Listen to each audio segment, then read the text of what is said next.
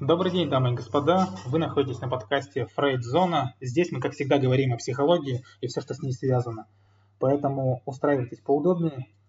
И мы начинаем.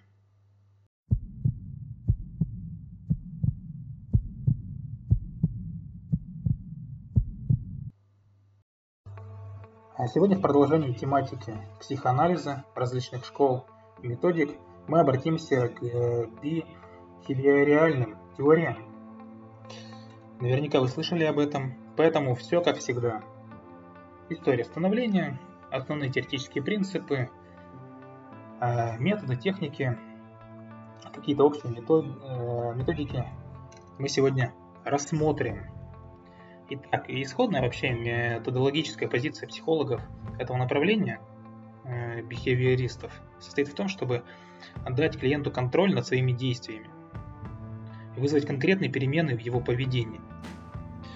И. Э, бихевиориальные теории личности это направление теоретической, естественно, экспериментальной психологии, оно основывается на очень простой схеме.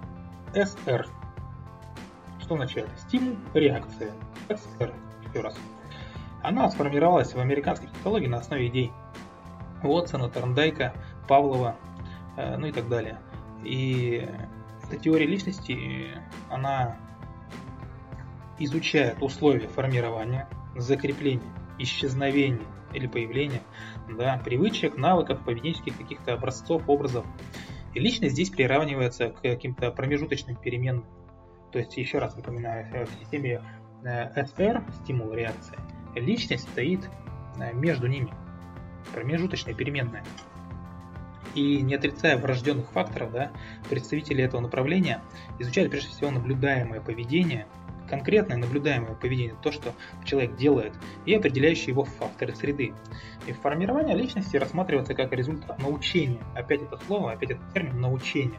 То есть подкрепление одних типов э, поведения и угошение других. И основные типы научения это классическое, оперантное, угошение и имитация. И как раз таки изучение оснований да, и движущих сил развития личности выступает как анализ каких-то физиологических механизмов влечений. Различает первичные и вторичные побуждения. Первичные это у нас физиологические, вторичные это психологические.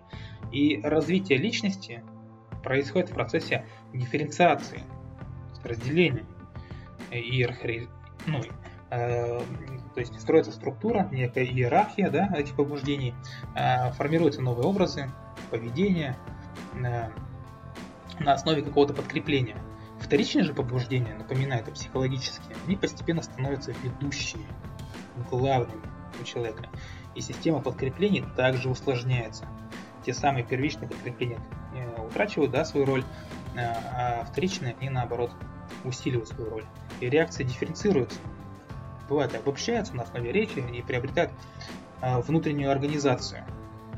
И в русле этого подхода сформировалось одноименное психотерапевтическое направление, которое также базируется на теории научения. И эмоциональные проблемы рассматриваются в нем как результат формирования связи эмоций, конкретно э, испытанных эмоций у человека, да, с определенным стимулом. Например, э, учитель вызывает тревогу у ребенка. Ну или поставьте любое другое слово, например, врач вызывает тревогу у ребенка боязнь даже, и признавая, что прошлые события повлияли на возникновение проблем клиента. То есть э, представители этой психотерапии не исследуют корни нарушений, им это не нужно. невротическое поведение, как и нормальное, рассматривается как результат подкрепления. В качестве причин поведенческих проблем называют э, либо отсутствие адекватной какой-то родительской модели, депривацию основных потребностей, да, то есть это затмевание травмы, не поддерживающее окружение, когда все вокруг вас, то есть вас как-то не, не поддерживают, отсутствие возможности опробировать, то есть как бы закреплять определенные поведенческие образы и образцы. И бихевиористы, да, и их э, психотерапия, она является симптоматической. То есть, э, да, вот как некоторые болезни лечат симптоматическим э, методом, да, так и здесь. То есть эта терапия является симптоматической и строится как процесс угошения нежелательного поведения, то есть переобусловливание, моделирование, обучение социальным навыкам, новым каким-то, да, проблемное обучение на классических принципах. Обуславливание построены такие методы, как десенсибилизация, да, это отсутствие чувствительности. Аверсивная психотерапия техники угошения. И на оператном да, обусловливании базируется тренинг ассертивности. Ну, скажем так, опять меня обвинят в том, что я там какую-то терминологию непонятную э, использую. Что это значит? Тренинг э, социальных способностей, социальных взаим- взаимодействий, больше скажем так. Э, модификация поведения и моделирование в большой степени опирается на имитацию. Арсенал современных методов э, бихевиориальной э, психотерапии расширяется за счет техник э, когнитивного подхода. Такая терапия она практикуется представителями э, любых других направлений за э, почему она критикуется? Вот она за, именно за игнорирование тех самых базисных внутриличностных конфликтов, э, невнимание к проблеме терапевтических отношений, да, манипулятивный характер практических методов, какую-то неличностную ориентацию. И некоторые процедуры аверсивной терапии вызывают сомнения по, скажем так, этическим соображениям. Но, несмотря на всю эту критику, в адрес этой психотерапии, этого направления. Многочисленные исследования показывают ее реальную, практическую эффективность. Ведь это весьма оптимистическое направление. Оно основано конкретно на научном прагматизме его э, приверженцев. Э, то есть э, какую-то выгоду здесь надо получить. Психолог вместе с клиентом пытается вмешаться в жизненные условия клиента с целью их изменить. И это строится на следующих основных составляющих. Первое – это отношение психолога и клиента. Да, такой психолог делится своими планами с клиентом, надеясь на активность клиента во взаимодействии с собой. Второе – определение проблемы через, э, через операционализацию поведения. То есть такой э, психолог основывается на ясных и четких данных о поведении и поступках клиентов клиент ему выкладывает, да, говорит обо всем, и э, далее идет анализ. И этот анализ предполагает ясное знание психологом того, что клиент делает и как себя ведет. И цель операционализации поведения, опять скажут какой-то сложный термин, даже выговорить сложно, а, но цель очень простая. Перевести неясные слова в объективные и э, в наблюдаемые действия. А, то есть психолог-бихевиорист задает себе и решает вопрос, а могу ли я видеть чувствовать, осязать понятия, которые употребляет мой клиент. Далее, понимание контекста проблемы да, через функциональный анализ. А функциональный анализ он предполагает исследование событий, которые предшествовали, да, которые стояли до поступка. То есть сам поступок и его последствия, то есть результат. Всегда есть последствия. И так выясняются причинно-следственные связи. То есть э, в этой терапии это очень важно последовательность тех событий, да, э, которые и влекут за собой определяющее поведение э, клиента. И четвертый момент – это установление социально важных целей для клиента. И вот здесь обязательно предполагает участие клиента. Психолог, то есть выбирает и вырабатывает с клиентом для него цели, предполагающие конкретный план э, действий на будущее. И стало быть, сам по себе анализ это акцент на конкретных действиях и поступках человека. Не что-то там эфемерное, как это было раньше. Конкретика. Э, и такой психолог, он делает упор на действия человека, не на его размышления по поводу действий, а на сами действия. Точно определив проблему, психолог готов предлагать клиенту ответы на какие-то решения. И такие психологи, они пользуются э, различными многими техниками. Среди них наиболее популярной является, конечно же, тренировка настойчивости, все мы знаем, да, помните все эти выражения, там, умейте сказать нет и так далее. Тренировка настойчивости позволяет большинству клиентов преодолеть беспомощность, да, какую-то неадекватность. И, э, ведь это, по большому счету, наиболее часто встречающиеся у людей типы проблем. И при такой тренировке настойчивости в ходе интервью, да, кроме открытых и закрытых вопросов, психолог всегда использует ролевые игры, ходе которых с помощью директив, то есть сообщений каких-то, да, задает направление этому интервью. И вопросы, и ролевые игры, и э, перечисление каких-то альтернатив для принятия решения, это все арсенал данного психолога, который, э, еще раз подчеркиваю, он способствует изменению поведения клиента. И среди процедур изменения поведения э, такой психолог использует кроме тренировки настойчивости, тренировку релаксация, понятное дело, да, отдыха, целенаправленное уменьшение тревожности, ну или каких-то фобий, да, страхов каких-то, основанное на обучении глубокой релаксации, и построение иерархии страхов. Естественно, увязывание объекта тревоги с этой иерархией на фоне каких-то там упражнений, опять же, на отдых, на релаксацию. И моделирование поведения и поощрение за желаемое поведение – это тоже методы данной, э, данного направления, данного обучения. То есть обучение клиентов новому поведению. Э, это направление широко используют какие-то дневниковые и иные записи да, клиентов, которые они ведут во время работы с психологом. И в таком консультировании широко, естественно, используются какие-то психологические стратегии, направленные на поддержание у клиента нужного поведения в повседневной жизни. Это стратегии предотвращения рецидивов, потому что э, рецидивы, то есть срывы, э, они случаются у большинства клиентов. Скажем так, они случаются наверняка у всех клиентов. Задача психолога да, состоит в том, чтобы на какой-то обобщающей стадии интервью построить ту самую программу, которая бы помогла справиться с рецидивом. Его нереально отменить, но реально справляться с ними. И эта стратегия дает возможность клиенту контролировать себя в каких-то трудных ситуациях. Стратегии предотвращения рецидивов разделяются на следующие категории. Это предвидение трудных ситуаций, регулирование мыслей и чувств, да, которые вас посещают, и выявление нужных дополнительных навыков, выстраивание каких-то благоприятных последовательностей и прочее.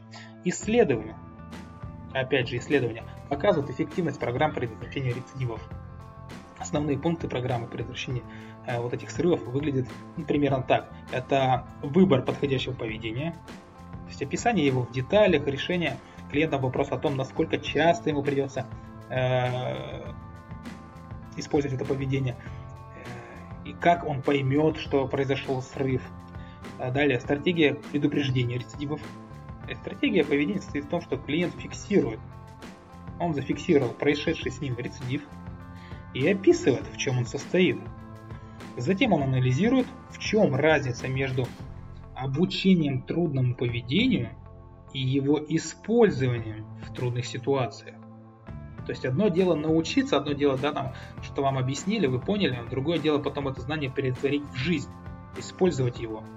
Затем это анализируется, кто из известных клиенту людей может помочь ему придерживаться, например, желаемого результата, да, желаемого поведения. Э, дальше обсуждаются какие-то ситуации с высоким э, уровнем риска, люди, события, места, которые там могут провоцировать данный срыв, все эти обстоятельства и условия. Э, переходим к стратегии рационального мышления, да, которая предполагает и предлагает нам анализ эмоционального отклика клиента на временный срыв или рецидив, а также анализ того, что поможет поможет ему мыслить более эффективно в каких-то сложных ситуациях или опять же после рецидива клиентом, как и всегда, обсуждается практика, направленная на поддержку выработанных навыков.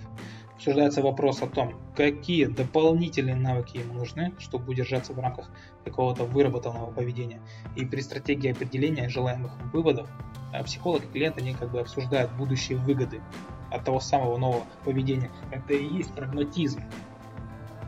То есть э, прагматичность, выгода, э, скажем так, такая намеренная, да, и способы вознаграждения, опять же, за эти выгоды, да, за выполнение э, данных действий. Стратегия предсказания последствий первого рецидива, она направлена на описание в деталях э, первого рецидива, то есть людей, мест, опять же, повторяюсь, э, времени, возможно, эмоционального состояния, каких-то условий и так далее. И техника вот этого предотвращения рецидива на самом-то деле она важна ведь не только для психологии данного направления. Проблемы рецидивов существуют, еще раз повторю, в работе психологов прям всех направлений. И решение именно вот этим направлением, оно прям заслуживает огромного внимания всех практикующих психологов. И к общим э, методам данной теории относится использование подкреплений, которые могут быть положительными, могут быть и отрицательными чтобы, естественно, развилось или угасло какое-либо поведение, и каждое его проявление должно быть подкреплено. А к специфическим бихевиориальным методам относятся репетиция. Тут все просто. Она заключается в повторении одобряемого поведения до тех пор, пока оно не станет выполняться так, как это хочет клиент. Репетиция. Планирование окружения.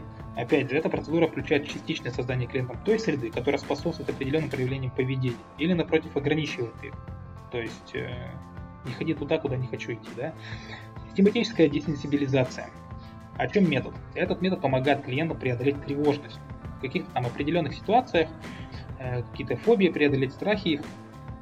Клиента просит описать ситуацию, которая вызывает у него ту самую тревожность. Затем ему предлагают оценить эту ситуацию и расположить события и обстоятельства по той самой иерархической шкале, да, по структуре, начиная с тех, которые не вызывают никакого интереса и заканчивая тем, которые являются наиболее неприятными. И чтобы помочь клиенту устранить тревожность, консультант, э, то есть психолог, да, он э, учит, должен научить клиента расслабляться как физически, так и психологически. И после этого иерархия рассматривается заново, начиная с приметов, вызывающих меньшее беспокойство. Вот. Когда тревожность начинает возрастать, клиенту помогает расслабиться снова. И основная идея этого метода заключается в том, что клиент не может одновременно чувствовать тревогу и быть расслабленным. То есть э, здесь, э, скажем так, как только тревожность наступает, да, мы прибегаем к расслаблению. И потому что ну, одновременно мы не можем быть расслаблены и тревожны. Поэтому со временем эта тревога превратится в автоматическое расслабление, скажем так, если освоить эту э, данную технику. И последнее – это тренинг ассертивности. Я уже говорил сегодня об этом. То есть, э, можем сказать дополнительно, что это некая уверенность в себе. И главная цель тренинга – естественно, научить человека свободно выражать свои мысли и чувства. Свободно – это значит э, не так, как требует это общество, да, не так, как ждут от него, а действительно свободно. И не испытывать, что самое важное, не испытывать при этом какого-то ненужного, нарастающего беспокойства или тревожности. Вот все это, о чем я сказал, это направление то есть, э, скажем так, психологов, практиков. Я надеюсь, вам было все понятно, э, интересно. Как всегда, в описании к данному материалу э, будут ссылочки на наш телеграм-канал, там вы можете задавать свои вопросы, а мы будем стараться на них отвечать. А я, как всегда, на этой ноте прощаюсь с вами. Желаю вам всего доброго и до свидания.